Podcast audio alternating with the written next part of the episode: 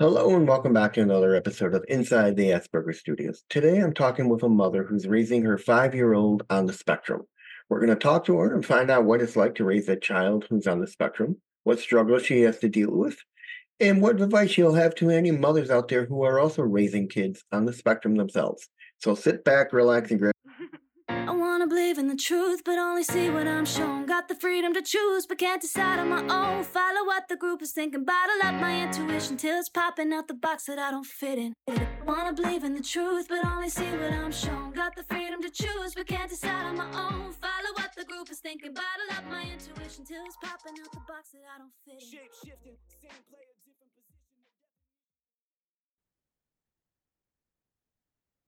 Hello and welcome back to another episode of Inside Asperger Studios. Today I'm joined with Adrienne John, who's a mother who's raising a son who's five on the spectrum. Welcome to the show, Adrienne. Thank you. So why don't you tell me a little bit about yourself? About myself, well, I am I'm 38, going on 38 years old. I have a five-year-old son, like you said. Um, been with my partner for 16 years now. He happens to be bipolar and very severely ADHD, which is probably where our son got it from.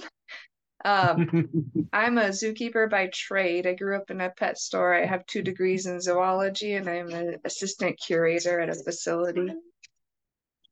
Um, and I have a little toddler who's going to probably follow me around. Um, so um, I've been in the zoo industry most of my life, and I'm currently working more than full time, more than 40 hours a week, along with taking care of our our very hyper son.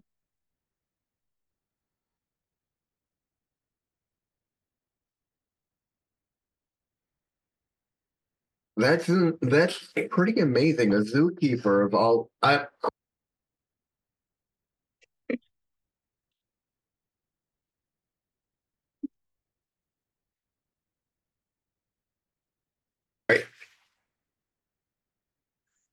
All right. So you're a zookeeper by trade. I give you guys a lot of kudos because I have watched zoo shows all my life, a lot with my parents, and you what you guys do to train the animals is very amazing. Oh, thank you. It's a lot of work. It definitely takes a lot of passion and a lot of work. It is easier than dealing with my child, though. Oh yeah, I mean, well, with your husband who's got ADHD and your child, your son has probably got that as well, yeah. and then throw in autism, it's quite the challenge. Yeah, yeah, I work with uh, mostly native animals. So think like foxes and badger and bobcat and skunks. And we do primarily training. So I do have a lot of um, psychology background too because of the amount of training that we do in positive reinforcement. Um, and we do what's called choice and control training as well, which is pretty progressive in the industry. But with all my knowledge and my experience, I still struggle a lot dealing with that little child there. All right. Um. So when did you realize your son was autistic? Um, I think I realized it pretty early on. So, you know, everything in 2020 happened, and everyone was saying, well, he's probably just a little bit behind because he's not getting the interaction that he would normally have with um, other children. So he might just be behind language wise because he started regressing in um, the language department when he was about a year and a half old. Um, he was very particular about textures when he was starting solid foods. He absolutely refused to eat any kind of meat since he was six months old, which he still doesn't really eat meat. Um, he likes the crunchy and the chewy things. He was headbanging a lot from the time he was about eight months old um, and kind of self mutilating a lot because of it. Um, Hmm. and then as he got older, he would kind of be dissociated. So you would you would see that he would be interacting with you but his eyes were rolled back in his head or he, he just wasn't all there. Um, and the hyperactivity just continued to grow and grow and grow. From the time he started walking he was running pretty much nonstop. And i know kids are hyper. Everyone's like oh my kid does that. My kid's hyper and da da da. But i he does not stop. Until i give him a melatonin at night he will not stop. And if I don't give him that melatonin, he'll be up till midnight running around the house. I know that feeling pretty much with like racing thoughts and everything. I use a CBD product. Otherwise, I would be talking to myself and like oh, laying in bed and, until I'm exhausted till I pass out. Yeah, and he was doing that. He was mumbling to his little stuffed animals all throughout the middle of the night before my friend suggested trying melatonin. And the melatonin definitely helps, but I still hear him sometimes in the middle of the night up talking about to things or playing on his tablet or doing something. Now, I'm sure my co-host here has some questions for you, right, Yeah, Michelle? absolutely. So, um, I'm sorry I came on a little late. So if this is redundant, I apologize. Um, do you have any family history of neurodiversity? Um, I think that we do, but it probably wasn't really diagnosed. The only one that I know diagnosed on my side of the family was um, my brother was ADD back in the early 90s when they had just started like diagnosing that kind of stuff. He was diagnosed as ADD. My husband, on the other hand, has pretty severe bipolar throughout his family line, um, along with ADHD and other mental health problems. So um, we're actually part of the Mind study at the Mind Institute, the brain study um, with Xander, and they took all of our blood to see if we test positive for the alleles that include ADHD and bipolar um, and autism on that on that chromosome. How interesting. Have you found out yet? Or are you still waiting? No, we're still waiting on the results. I don't know when they're actually going to release the results of the study because it's an ongoing study with Xander, um, tracking the size of his brain as he grows and doing cognitive studies with him too. Oh, interesting. Um, they say that a lot of autistic children have larger heads. Have you noticed that that's something with him? Um, I don't, I haven't noticed him having a larger head, but he also has a really misshapen head because he had a um, head tilt when he was a baby. Um, he had fourth nerve palsy, which basically is a lazy eye, and they didn't diagnose it. They thought it was something else, and they ended up um, leaving him with a tilted head and not giving us a helmet, even though I asked for it. So he has a very funny shaped head. So it could be bigger if it was more of a normal shaped roundish head, but it's really flat on one side. So I'm not sure if it actually would measure bigger or Hmm, not. Interesting. I have a son myself, funny you so that's why I mentioned- asked. My son has um a abundant head. My husband also has a large head. I have a very small head, and I'm actually late diagnosed autistic. So I didn't know until I was in my late 20s, 27. That's when I got my diagnosis. Mhm. But I've been reading about um autistic boys, and I guess one of the physical signs is a larger head to body ratio, which is is interesting. So I was curious Yeah. about that. Yeah. Yeah, they're um, they're also looking at the size of the brain. So they did an MRI on him to test the size of his brain as he grows up too. Yeah, very cool. That's funny you mentioned lazy eye. I mean, I was diagnosed with lazy eye and I had to go through the whole the operation with the patch and everything. I Yeah. hated it He um he was had to wear the patch and everything. And I was, I think I was dealing with that was pre grammar school. And I just hated wearing the patch. And my parents are like, "You gotta wear it. It's the only way you can get Well, your he, eye um, corrected." he was lucky because when they did finally diagnose it, so his head tilt started around like five or six months. And um, they sent us to physical therapy thinking it was just torticollis. Um, and it wasn't getting better. Like he was screaming through physical therapy. It wasn't getting better.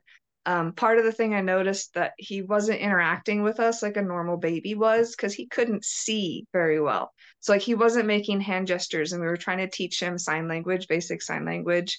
Um, he was not like interacting with the toys that far Mm. away. Like it had to be really up close. Um, and finally they were like, okay, we'll send you to the eye doctor. And the eye doctor immediate was like, oh, yeah, he has a lazy eye. And so he had his surgery when he was a year and a half old, a little over a year and a half old. Um, and luckily he didn't have to have an eye patch. They just took him in for the surgery, and then the doctor was like, yep, it's fixed. And he could see again. And after that, he started picking up all those um, sign language cues that we were trying to teach him within a few weeks. So he definitely was struggling because of his lazy eye. Um, when did you decide to get him tested for autism? Um, well, when we went for his 18 month checkup, the doctor was like, Is he saying any words? And I said, No. um, and she was worried about that. So she sent us um, to get tested through the school district, I think. I forget exactly what happened. Um, or maybe she did the Mind Institute. So the Mind Institute down in Sacramento, we're about two hours north of Sacramento in California. Um, they do a lot of cognitive studies and behavioral studies. Um, and I think that we had gone through a local place first and they did like a really basic testing but they said until he was three years old they three years old they couldn't get an official diagnosis. And so they um, sent us down to the mind institute to actually get his autism diagnosis.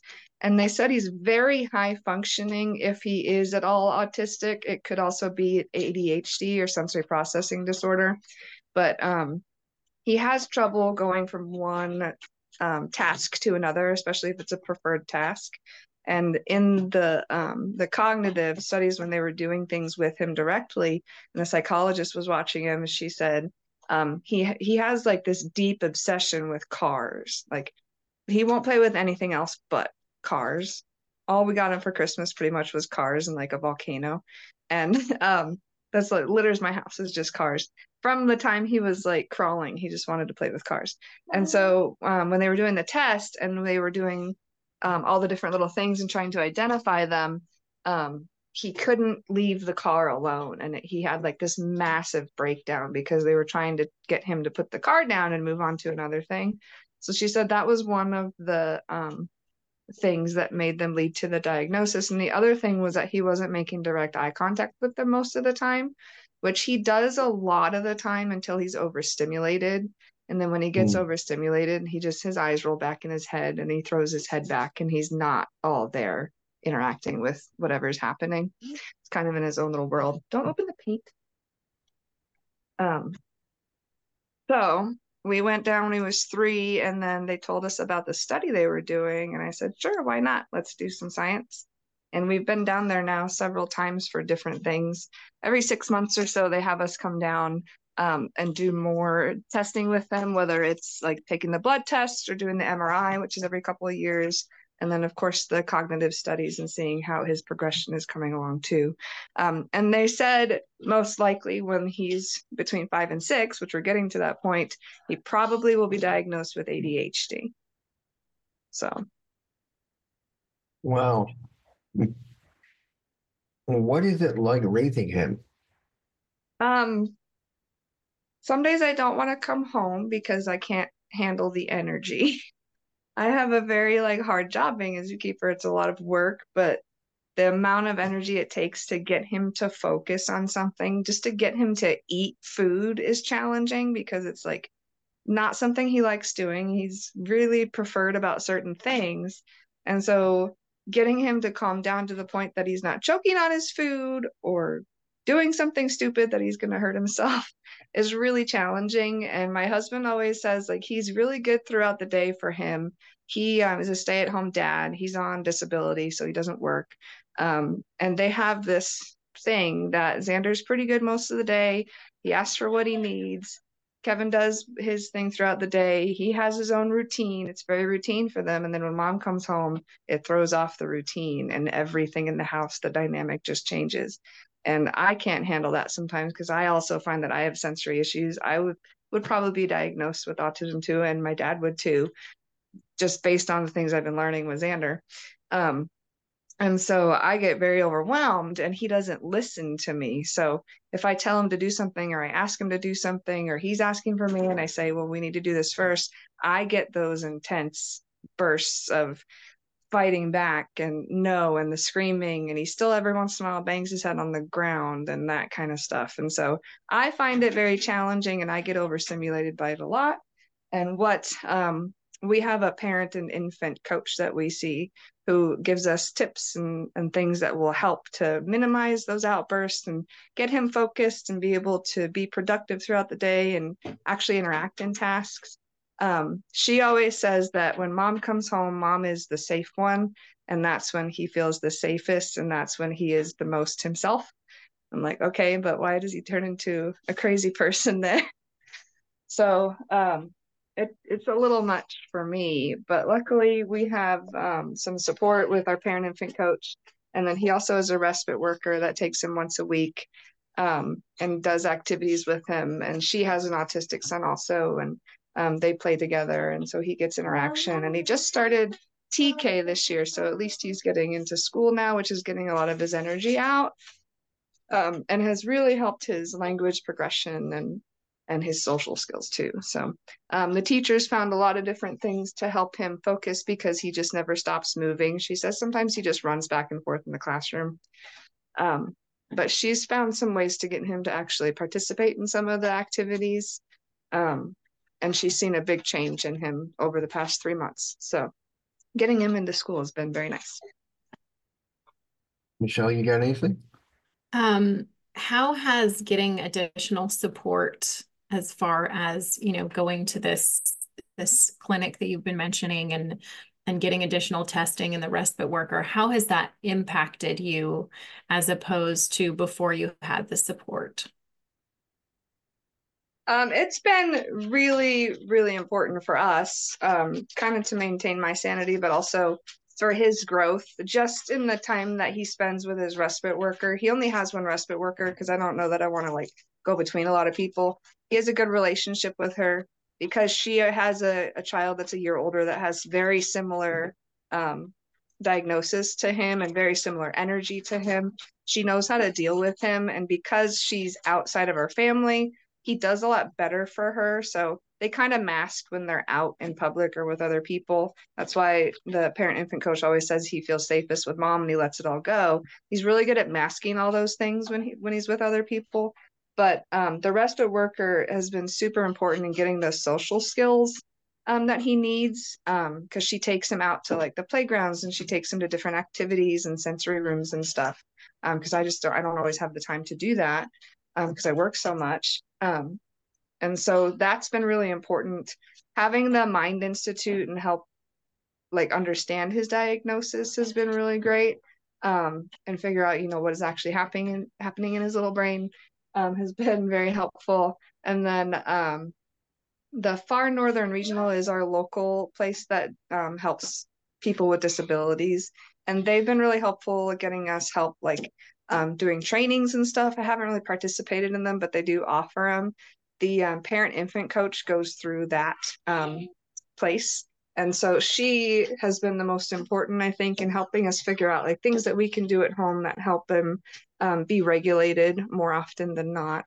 Um, things that will help us figure out if he wants to eat anything else other than chips and milk um, and cereal. Um, and so that's been super important and super helpful and i don't know that we would be as far along um, if we didn't have that help yeah um, available to us when I'm done. Yeah. What, um, what are some of the lessons you had to teach him as Some he's of grown? the some of the what? Lessons you had to teach him. Oh, everything. um, just waiting is a challenge. I mean, waiting for any kid is a challenge, but he has trouble waiting for two seconds. Um, language is still a barrier. He doesn't always understand things very well, and you have to say it in different ways. Um, safety is a big thing, understanding what's safe and what's not safe. Like he, you can't just trust him to sit by the car and wait for you if you're putting groceries in the car because he'll literally just run away from you. Um, especially if he's really dysregulated. Like I can't take him places like that if he's dysregulated unless I have like a good grip on him because he's just not aware of his surroundings. So the safety thing is a big part of that um, that I've had trouble trying to get him to understand. And then um, I think one of the biggest struggles that I really have with him is just eating food. Food is a challenge. All right. Now, does he have any friends? Has he made friends in school? I should ask. Does he have any what? Friends? Um, he does have some friends. He made some friends in school, but he also has a friend outside of school that he's known his entire life, and they get together every couple months when um, his mom and I have time that we can actually find together. All right. Now, how is he in school? I mean, how are his grades? How is he acting? Um, Get he the support he I think does pretty well in school from what the teacher said. I haven't had. Hold on, Xander. If you have that, go out. Go out. Take it outside. Um, go out into your bedroom, please. Um, his teacher has worked a lot in the past three months with getting him to be at least sitting down and participating. And the last time I talked to her, which is right before winter break two weeks ago, she said he's actually doing pretty well. Um, listening and sitting with the rest of the kids now at least once or twice during his time. He does a half a day of school, so he only goes for four hours. Um, and Right. she's seen a huge change in um, his his skills like with the other kids and understanding their behavior like she still sees that he mimics a lot of what they do and he doesn't always understand when they don't want to play with him which when the past four years when we've gone to the playground he just runs up to anyone and is like here's a car play with me no matter what their age Aw. who they are and most of the time they don't want to play with him and he doesn't understand that um, but she said he's getting better at that he is in occupational therapy and speech therapy which they didn't really have a lot of updates for that. Um, she created a environment for him so that if he wants to do something that he prefers, he has to do one of the non-preferred tasks first um, to be able to do that thing that's preferred. And she said in the beginning, she, he really fought her on it, but he's Mhm. gotten a lot better in participating and listening to her directions and following those directions. So school has been a challenge, but I think he's doing a lot better than when we first started in September. Michelle, you got anything? Um, I had something and I think I kind of lost it. Um, do you find, when did he start the speech therapy and have you found that there's been an impact um, since he started speech and occupational therapy? Um, we started speech therapy when he was three, I think, maybe two and a half. Um, but it was over the phone, it was over the computer because of COVID. And so he, because he doesn't want to sit in one spot, it was really hard to get him to participate over the computer. Like I had to put him in his high chair at the time and like lock him in, but he would throw things and he would hit my computer and stuff. So um, we decided to meet up at a park um, and she would do stuff with us. And she learned um, that he loved the cars, so she would focus a lot of her stuff around vehicles and cars. Um, and we we did that for a year, and then it paused for some reason. Um, they had to like redo all of his um, eligibility through Far Northern, and then we did speech therapy again, where we started going to the school the local school, but it was still over the computer. But he was with other kids or one other kid for a while. Um, and he did a little bit better actually sitting and listening and participating when the other kid was there. And then it went back to just him on the computer. I don't know what happened to the other kid. Um, but speech therapy now is actually with a group in school. And so he's getting to interact with a human and not through the computer like he had for two years. Um, and the update that I got is that he was doing really, really well in speech therapy. And it's very noticeable because he's able to communicate a lot better than he did.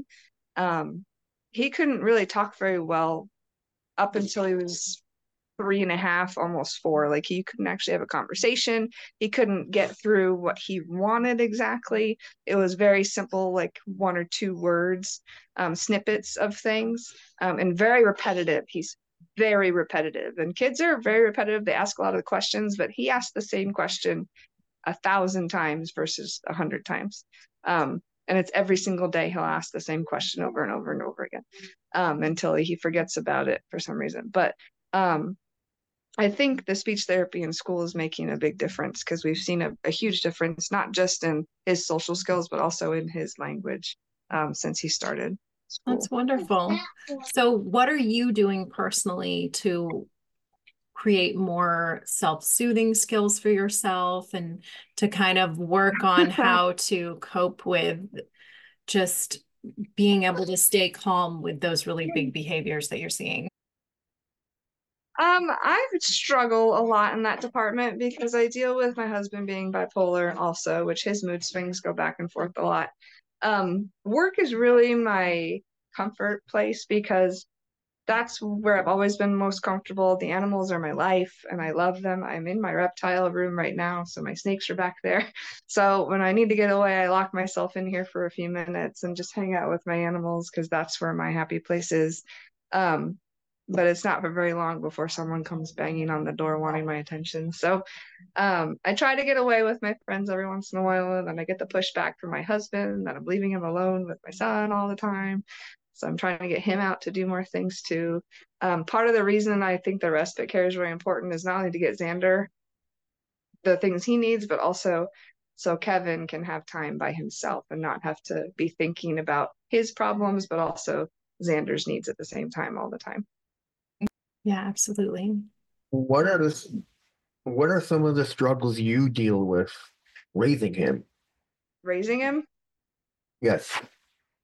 I don't know. What are the struggles of raising you? I fear that he's not going to be very healthy because he doesn't eat very healthy food. Um, I don't know that he's ever eaten a vegetable in his life, even though I've tried every day.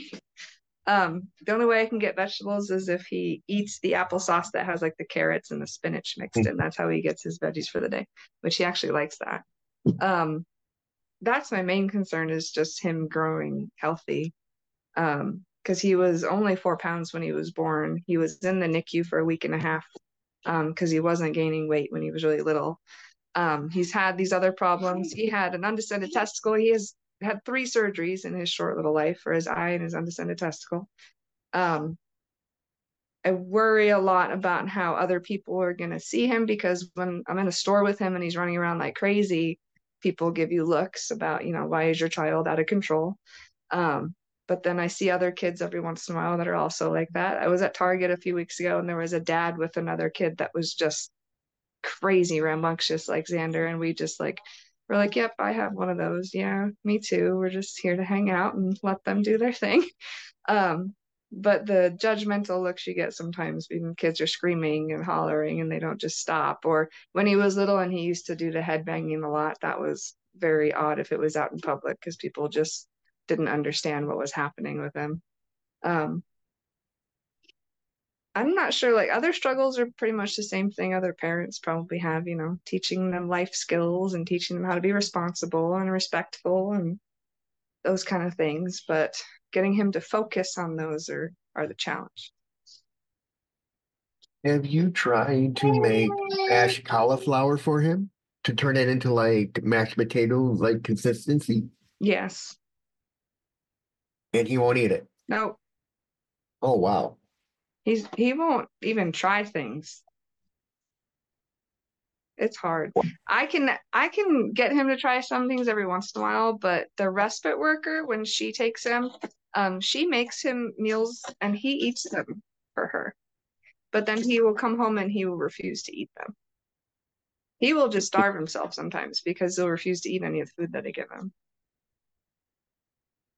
Very interesting, you know. Yeah. Very, very. Now, what advice would you give to mothers out there who are in the same situation you are? Just try to be patient. I have a lot of patience working with animals because animals don't understand what we want from them all the time. Um, there's a big barrier there, but being patient with a child who just does nonstop moving around and doesn't understand what you're saying and doesn't want to understand what you're saying a lot of the times um, is challenging. But if you can learn just to be patient, I think that's the most important thing because they'll they come along. Sometimes it just takes longer for them to learn things than other kids do. So Mhm. Michelle, you have anything? Yeah. I think it's it's important to remember that all behavior is communication. So, um, you know, kind of being reminded that maybe if he's really got so much energy one day, maybe there's some kind of a sensory thing that's going on or something happened that he's trying to process, you know. So I think yeah, that's a helpful thing to to sort of remember. I have a a son myself, so um, I was relating to a lot of the things that you were saying. Um, we're we're assuming that he'll likely be um, diagnosed with ADHD at some point. He's right there. yeah. Yeah. just being patient and, and yeah, the language thing, the the communication is is the challenge sometimes. Like him understanding why something won't happen or why he can't do this is not just a conversation that I hear other kid people have with their kids. It's that repetitive, no, why can't I do it? But why can't I do it? But why can't I do it? And it it happens day after day after day with him. Like he um he has a truck that he got for Christmas and he just wants to play with it all the time, all the time, but we have to charge it. He doesn't understand that the battery dies and we have to charge the battery. Why does the battery die? Well, all batteries die and we have to charge all batteries, just like mommy and daddy charge our trucks. Uh, they die, they don't last that long. But since Christmas, every single day we've had the same conversation of why does your battery die? Why do we have to charge it? Why doesn't the truck work after you play with it? Every day for the past eight days. Um, So Does he have any other special interests besides cars? I don't know. Do you like anything but cars? He wants a volcano right now. We made a volcano yesterday and it's not done drying, so that's what he wants right now. But for the most part, um, he'll interact with like certain activities. Like he started doing Legos recently. Um, and he'll go to that and do it for a little bit, then it always goes back to him playing with a car. Um, he always has a car in his hand or his pocket or his backpack. They come from everywhere. They just randomly show up everywhere. Um, when he wants toys, he always asks for cars. He doesn't ask for anything else. When we're at the toy store, or we go to Target or anything, he just goes right to the cars every single time. So I have to introduce different toys for him um, and different activities. He does not like like painting or coloring. It's one of his least favorite things. I've tried to get him to do that his entire life since he was a little baby, and he just breaks the crayons and shaves them with his little nails and gets the sensory input from doing that rather than than coloring on the paper. And so it's activities like that that he does in school that are not preferred that the teacher has to get him to do to be able to do the things he wants to do, which is play with the cars. Have you set him up with an IEP? Yes, he does have an IEP. Good. hmm Now, what kind of sensory issues does he deal with? Sensory issues. Um, it's mostly texture with the food. I think that's part of the reason he doesn't eat a lot of things because he doesn't like like mushy food. He doesn't like squishy food. He likes gummies that are really the texture you have to chew, and he likes crunchy things. So he'll eat things that are really crunchy. So I've gotten him to eat like um, some of the veggie chips that they they freeze dry veggies. The only fruit that he really eats are freeze dried fruit. So like the strawberries and the blueberries that are freeze dried because he likes that crunch. Um, but I think that's part of the reason he doesn't like the meat. He doesn't like the texture of the meats and the mashed potatoes and the mashed cauliflower. He doesn't like that like that texture. But he does eat applesauce, which is very similar. So I don't understand the difference. Um, he Hmm. doesn't seem to have any problems like with clothing. Like when I was a kid, I had really weird texture problems wearing certain articles of clothing. Um, I haven't noticed any of that. Um, he likes music, but only certain kinds of music. My husband always has music going. That's part of his ADHD to focus. He needs music going. And so he's used to the music going constantly. Um, but he likes like the really hard rock music because that's what my husband plays all the time. He does not like my classic rock or like other alternative stuff. He tells me and yells at me to turn off. Um, but I think sometimes that helps him focus too, just like it helps dad focus. Um, he sometimes gets overstimulated when we're out with large crowds, but it's gotten better with his respite worker because she takes him all different places with her. Um, and she's really exposed him to that. Um, what else makes you? Um, when new stuff is happening, like if someone new comes to the house or something changes in the house, you can tell that it really changes him and affects him um, more than it probably should. Um, when we travel, the sitting still part, like on an airplane, is really hard for him, and he he gets really overstimulated there um because he can't move. So at the times that he can't get his energy out and he can't physically be moving, he gets overstimulated and he starts really like screaming and fighting it and like thrashing his whole body around. um, because he can't get that energy out that he needs to. So I think that's the biggest problem for him is just the release of the energy. Because he, from the time four o'clock in the afternoon comes around to the time that his melatonin gummy kicks in whenever we give it to him, he's literally just doing laps around the house, just running. So Have you tried giving him fidget toys for some for him just to keep his hands busy? he doesn't like So- fidget toys. He doesn't. No, he doesn't like spinners. He doesn't like any of the other little things. He's the little squishy balls, you know, he's Yeah. managed to destroy every single one of them. He's very destructive. So part of the reason we only have cars is because the cars are the only thing that have survived him. He has destroyed all of his books. I have to lock the books away, otherwise he literally just rips them apart. He used to chew them and rip them up when he was like a like little toddler. Um, we could never really read the books unless I had him held hostage in his crib. Um, now that's a little bit better when his melatonin kicks in and his brain is kind of focused in a little bit more. He actually does read books with me now. Um, but a lot of the toys, like Legos and cars right now, are the two indestructible things that we have. Um, and hopefully the magnet tiles that we just got for him. But pretty much everything else ends up getting broken. So all the toys that are in the backyard, like he had a bunch of things in the yard to play with and dig around with, those are all broken. And he doesn't play with them like a normal kid would. Like we have a little backhoe or I don't know, a baseball bat even. He doesn't hit the ball, he just goes around and hits everything and throws it. And there was something else he was playing with recently. I was like, that's not what you use that for. He literally just goes and throws things out in the yard. So his monster trucks are all broken because he just goes and whips them against the fence or whips them against a tree he doesn't kill the little Hot Wheels. Hot Wheels did a really good job making them indestructible from from small children. so. How is he like when you take him to a movie? I've never taken him to a movie before. Have you tried to take him? You should try to take him to something like to see or rent a movie like Cars, the animated movie Cars. he, 'cause I've um, seen- He watches car like he has Disney Plus, so he sits and watches movies sometimes. Like last night we watched a movie. We watched Wreck It Ralph, and he sat there and watched the whole thing. He told me to turn it and fast forward it, but I didn't. But he um he had his melatonin. So when he has his melatonin, he can sit and watch things.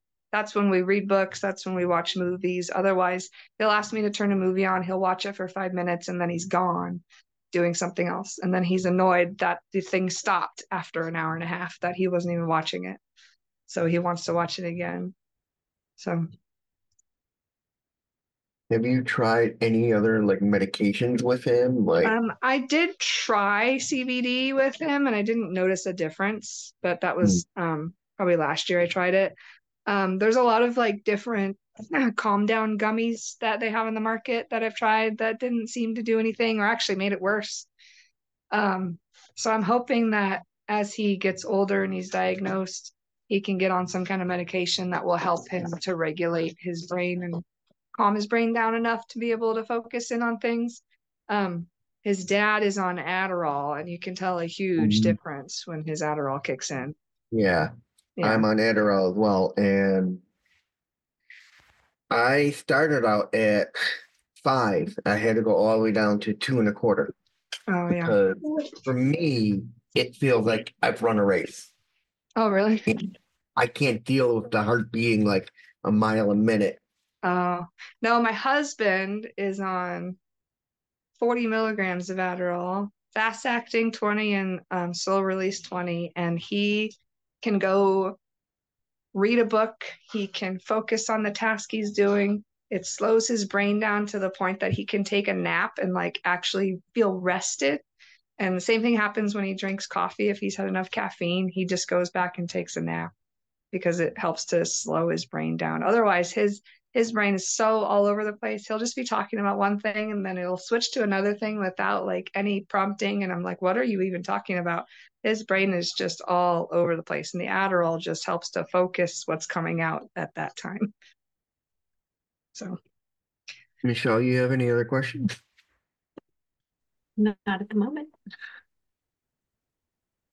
All right. Well, anyways, that was Adrienne John. I'm Reid Miles and Michelle Markham, and I'll see you in the next one, everyone. See you there.